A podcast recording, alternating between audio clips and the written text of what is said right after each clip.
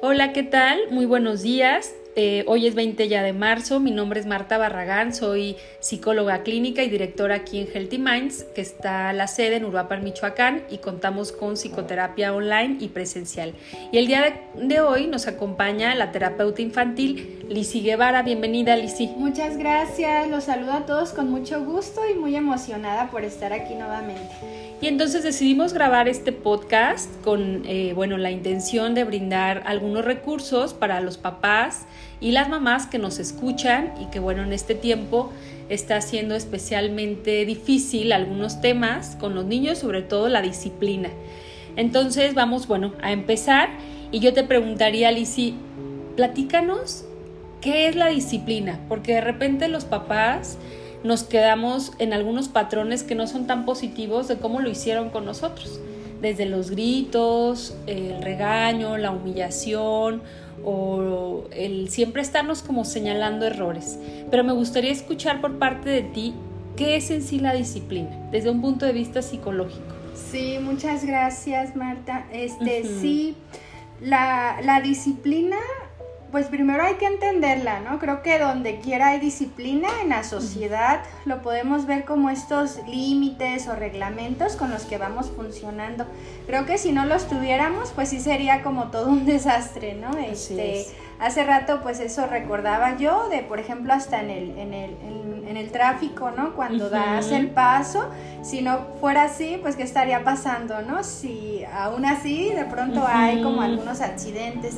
Entonces, pues podemos eh, comentarlo como esto, como estas reglas que van haciendo funcionar la sociedad, pero lo vemos obviamente desde los niños, ¿verdad? En una disciplina que yo le conozco más como disciplina positiva, o yo le estaría dando incluso el nombre de disciplina con un respeto, un respeto mutuo eh, hacia los niños y niñas.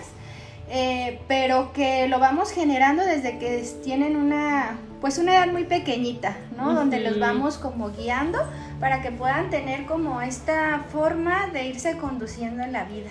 Y sobre todo que no se los hagamos saber como que es algo negativo, ¿no? Sino como que la disciplina, las reglas, como tú lo dices, Lizzy, son necesarias porque si no, pues no podríamos funcionar. Así como ocurre como dices, en el tráfico, con un semáforo, o yo a veces les digo, también es como un aeropuerto, ¿no?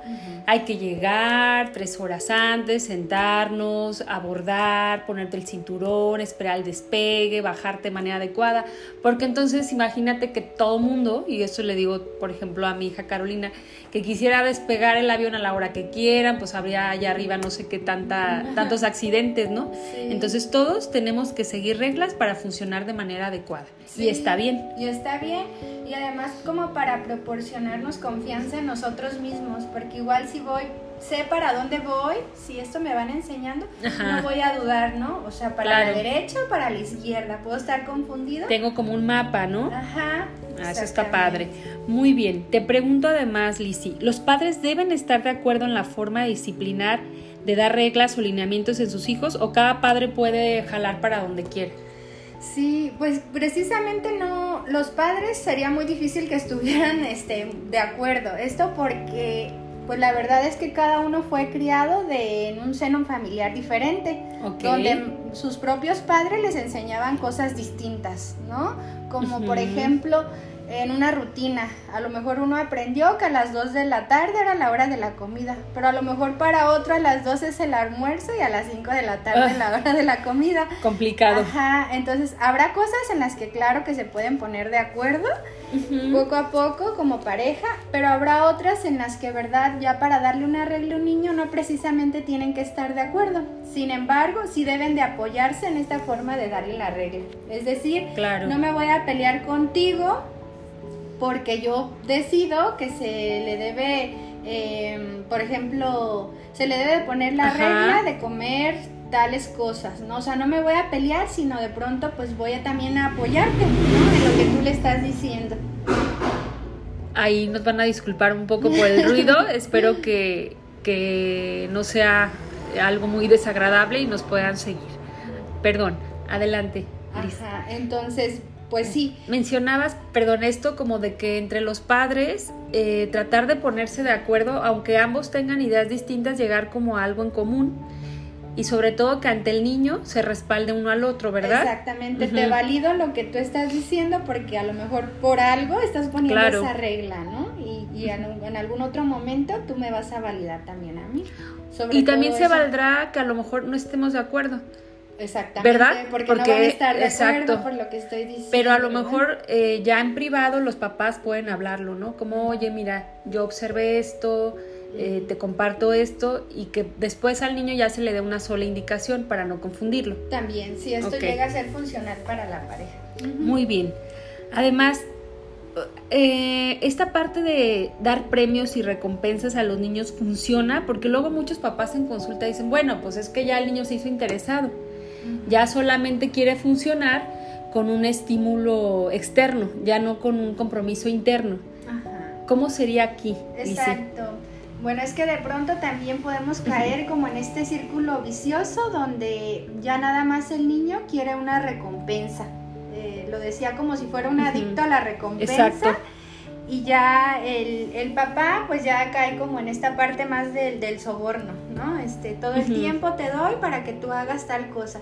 Estaba recordando el otro día, te quiero platicar. Y adelante, adelante. Eh, me decía una amiga que, que, bueno, estaba ella pensando para la futura educación de su hija. y me dice. Hay que prepararse. Sí, me dice este. Mira, es que yo vi algo muy interesante. Dice, para esto de la disciplina los niños.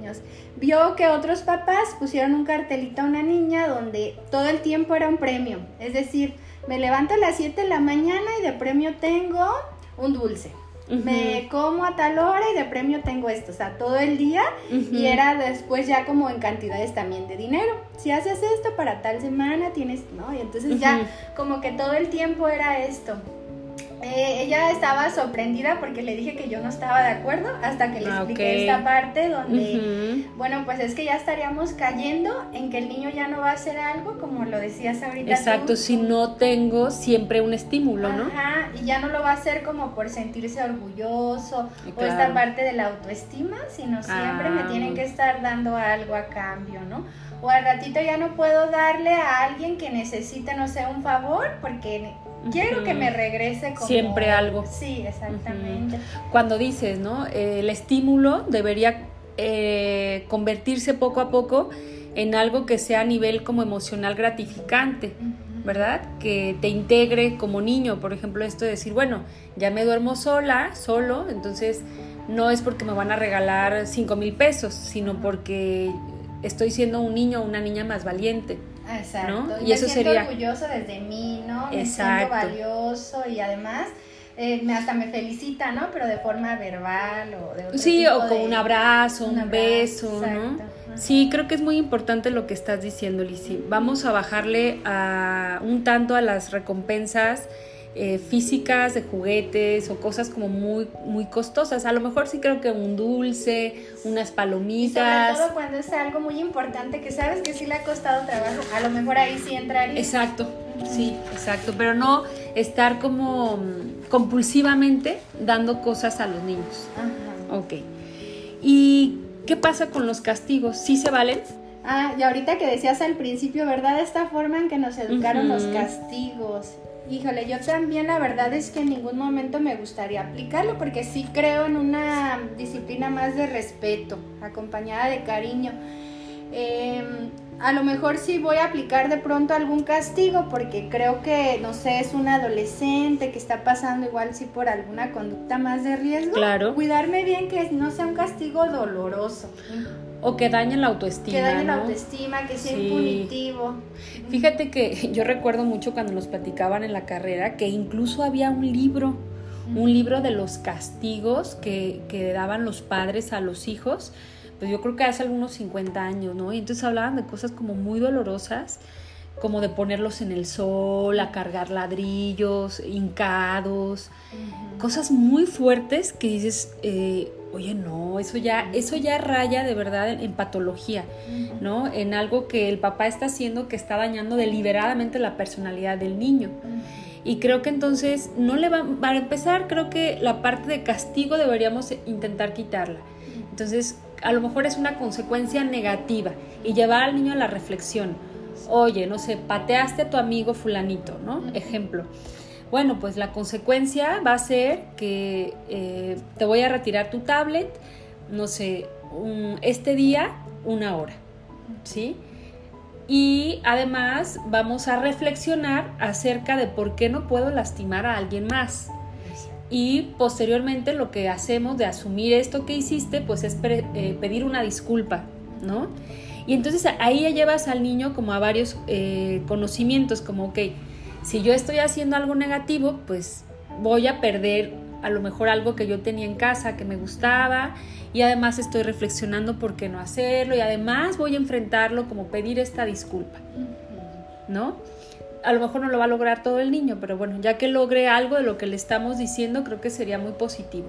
Entonces, hay que poner mucha atención en esto porque yo lo he escuchado, Lisi, con amistades, no, pero es que sí hay que castigar, pero es que si no saluda es un grosero, es una grosera, hay que castigar. Y además, fíjate ahorita que me estás diciendo eso de... Sí. Em, alguna vez leí una nota muy bonita que decía hacia el padre, ¿no? Bueno, es que yo, a mí me castigaron y ahora cómo soy. Y precisamente ah, les devuelvo la pregunta, exacto, ¿cómo, eres? ¿Alguien con muchos miedos? Ansiedad. Ansiedad, ¿estás deprimido? O sea, busca bien. Daño en la autoestima, ¿no? Sí. Sí, pero bueno, yo creo que ahí ya tenemos que hacer un trabajo con los papás, ¿no? De modificar algunas creencias y algunas conductas que están siendo negativas y que a lo mejor eh, papá o mamá en su afán de educar bien, eh, porque mira, aquí voy a eh, compartir otra cosa. Hace tiempo yo iba a inscribir a mi hija a una escuela y entonces voy, ya iba yo muy animada, ¿no? Y veo como en clase un chico no podía prestar atención y entonces la profesora, que ya era una persona muy pues adulta, le empieza a gritar y le muestra los papeles así como en la cara y grita y grita y grita. Entonces pues yo pongo una queja y digo que no está bien para mí, que pues alarmen a los padres de lo que está pasando y me dice la directora, mira, ya le dijimos y el papá dijo pues que como él también vino a esta escuela y también lo trataron así, pues que está bien que sigamos. Entonces yo me sorprendí mucho porque creo que a veces estamos validando estas maneras de educar y de castigar. Y sí es importante que lo, que lo cuestionemos, porque los daños a lo mejor no se ven en ese momento, pero como lo mencionaba Lizzie, a lo mejor ya en la, en la adolescencia, en la edad adulta, pues vamos a ver el resultado de eso. Y aquí lo vemos, yo lo veo con los pacientes adultos. A ver, platícame cómo era la crianza en casa, ¿Cómo era el clima familiar? No, pues sí, mamá me castigaba, me decía. Recuerdo una chica que eh, en algún momento me decía, mira Marta, eh, me salí de la casa y fui a una fiesta sin permiso. Tenía mi cabello largo y cuando llegué mamá me, me cortó el cabello, este, muy chiquito. Entonces me gritó y me dijo que, que era para que entendiera. Entonces la chica lo que vivió fue un abuso, fue un abuso, fue un maltrato. Entonces ahí, sí tenemos como que cuestionarnos qué tanto estoy castigando y qué tanto estoy abusando. ¿Qué piensas tú de esto que te comparto? Sí, pues bien impactante, ¿no? Porque también lo he escuchado bastante. También me tocó ver algunos este, maestros, como dices, no solamente la agresión física del, del zape, ¿no? Que le llaman, sino esta parte de eres un tonto o no sirves para nada. O sea, que Ya denigrando, es ya denigrando al niño. Entonces yo sé, eh, hablábamos hace poco también con un psiquiatra que nos daba una entrevista para hablar del trastorno borderline y decía pues que estos tipos de trastornos no se pescan como la gripa, pues, ¿no? No es que te contagies así, ay, es temporada de, del tal trastorno y me contaminé, o sea, no, son cosas que se generan por el estilo de crianza y, y en general aquí en México sí tenemos familias donde pues papá alcohólico, mamá con depresión, eh, no saben regular emociones, dañan a los hijos. Entonces vamos a ser conscientes. Acuérdense que esto que les comentamos es en aras de que todos crezcamos, ¿verdad? Y que cuestionemos y reflexionemos. Y les quiero compartir, Lizzy, unas tarjetitas que nosotros de repente eh, manejamos aquí en Healthy. Es de una psicóloga que se llama Valerie Flores. Eh, ella tiene un espacio en, en, Instagram que se llama Mundo Crianza. O pueden buscar su página mundocrianza.com. Yo creo que ella tiene como buenos recursos también. Entonces, eh, les voy a compartir una tarjetita que tengo aquí que dice, yo soy adulto, yo soy quien debe protegerte y cuidarte, no al revés. Yo soy el adulto, soy quien te enseña con mi ejemplo a gestionar tus emociones con amabilidad. Yo soy el adulto, soy yo quien te tiene paciencia a ti, no tú a mí, porque yo soy el adulto, yo soy el adulto, por eso te guío con amor cuando algo es inadecuado, pero lo hago con amor, con respeto, sin humillarte, sin castigarte, ni dañarte, porque yo soy el adulto. Yo soy el adulto, soy quien te contiene con amor en tus emociones, sino al revés. Mi papel en este momento es ofrecer y el tuyo es recibir y no al revés, porque yo soy el adulto. Estoy aquí para ti, soy tu cuidador y te brindaré lo que necesites, porque yo soy el adulto. ¿Qué te parece esta reflexión, Lizzie? Muy, muy acertada, muy bonita, porque es, así, ¿no? Que él, es el, él es el adulto al final, el que está mandando desde una forma como asertiva. Y que, y que, bueno, a veces también como para complementar, ¿no? En esta parte de...